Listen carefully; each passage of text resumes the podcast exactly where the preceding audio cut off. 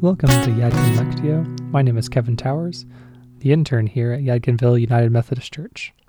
Throughout 2022, Yadkinville UMC is following the Apostle Paul on his geographic and theological journey around the ancient Mediterranean. The Yadkin Lectio invites us to pray the upcoming Sunday scripture through the ancient practice of Lectio Divina. Each week, we will read through that scripture three times. Throughout the reading, I will offer you prompts to hit pause for a time of prayer and contemplation. You may take as much or as little time as you would like. You are encouraged to listen and pray with each episode multiple times throughout the week in order for the scripture to weave into your heart. We will pray today from the New Revised Standard Version of the Bible. Some of us might find it beneficial to practice Lectio Divina with a notebook to take note of our responses and thoughts during prayer. As we begin, I would invite you to center your mind and body.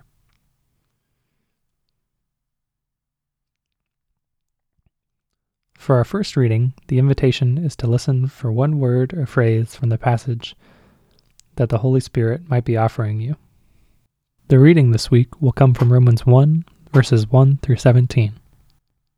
Paul, a servant of Christ Jesus, called to be an apostle, set apart for the gospel of God which he promised beforehand through his prophets and the Holy Scriptures, the gospel concerning his Son, who is descended from David, according to the flesh, and was declared to be Son of God, with power according to the Spirit of holiness, by resurrection from the dead, Jesus Christ our Lord, through whom we have received grace and apostleship to bring about the obedience of faith among all the Gentiles for the sake of his name, including you who are called to belong to Jesus Christ. To all God's beloved in Rome, who are called to be saints, grace to you and peace from God our Father and the Lord Jesus Christ.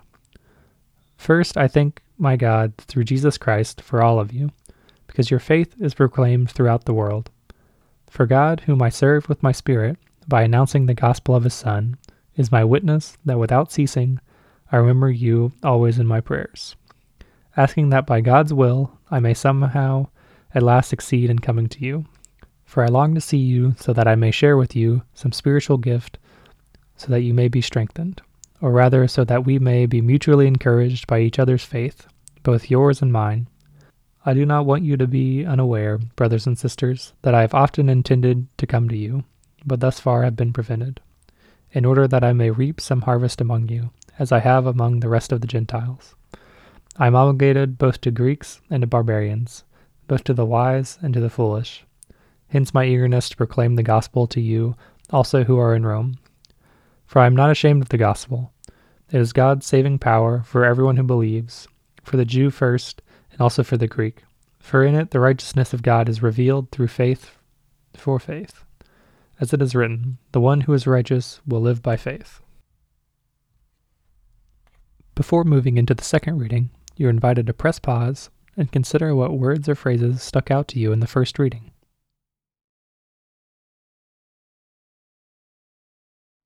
For our second reading, the invitation is to enter into the passage.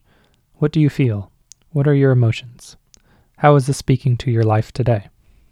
Paul, a servant of Christ Jesus, called to be an apostle, set apart for the gospel of God, which he promised beforehand through his prophets and the Holy Scriptures the gospel concerning his Son, who is descended from David, according to the flesh, and was declared to be Son of God, with power according to the Spirit of holiness, by resurrection from the dead, Jesus Christ our Lord, through whom we have received grace and apostleship to bring about the obedience of faith among all the Gentiles for the sake of his name, including you who are called to belong to Jesus Christ. To all God's beloved in Rome, who are called to be saints. Grace to you and peace from God our Father and the Lord Jesus Christ.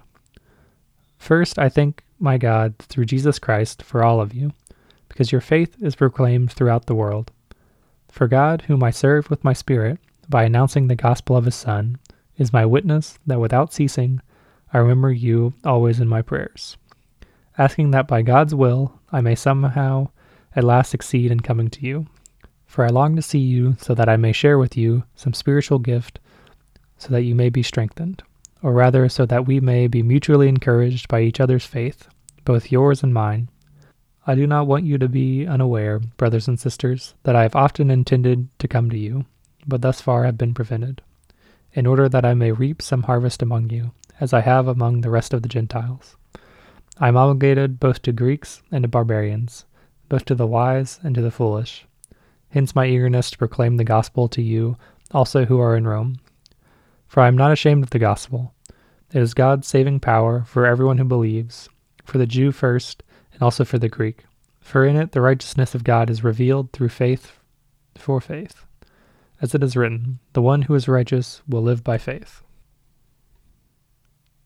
Before moving into the third and final reading, you're invited to press pause and consider how the verses make you feel, what emotions you might be experiencing, and how this is speaking into your life today. For our last reading, listen to God's personal invitation to you from the scripture passage. Paul, a servant of Christ Jesus, called to be an apostle, set apart for the gospel of God, which he promised beforehand through his prophets in the Holy Scriptures, the gospel concerning his Son, who is descended from David, according to the flesh and was declared to be Son of God, with power according to the Spirit of holiness, by resurrection from the dead, Jesus Christ our Lord, through whom we have received grace and apostleship to bring about the obedience of faith among all the Gentiles for the sake of his name, including you who are called to belong to Jesus Christ. To all God's beloved in Rome, who are called to be saints, grace to you and peace from God our Father and the Lord Jesus Christ. First, I thank my God through Jesus Christ for all of you, because your faith is proclaimed throughout the world. For God, whom I serve with my Spirit, by announcing the gospel of his Son, is my witness that without ceasing I remember you always in my prayers, asking that by God's will I may somehow at last succeed in coming to you. For I long to see you so that I may share with you some spiritual gift, so that you may be strengthened or rather so that we may be mutually encouraged by each other's faith, both yours and mine. I do not want you to be unaware, brothers and sisters, that I have often intended to come to you, but thus far have been prevented, in order that I may reap some harvest among you, as I have among the rest of the Gentiles. I am obligated both to Greeks and to barbarians, both to the wise and to the foolish. Hence my eagerness to proclaim the gospel to you also who are in Rome for I am not ashamed of the gospel. It is God's saving power for everyone who believes, for the Jew first, and also for the Greek. For in it the righteousness of God is revealed through faith for faith. As it is written, the one who is righteous will live by faith.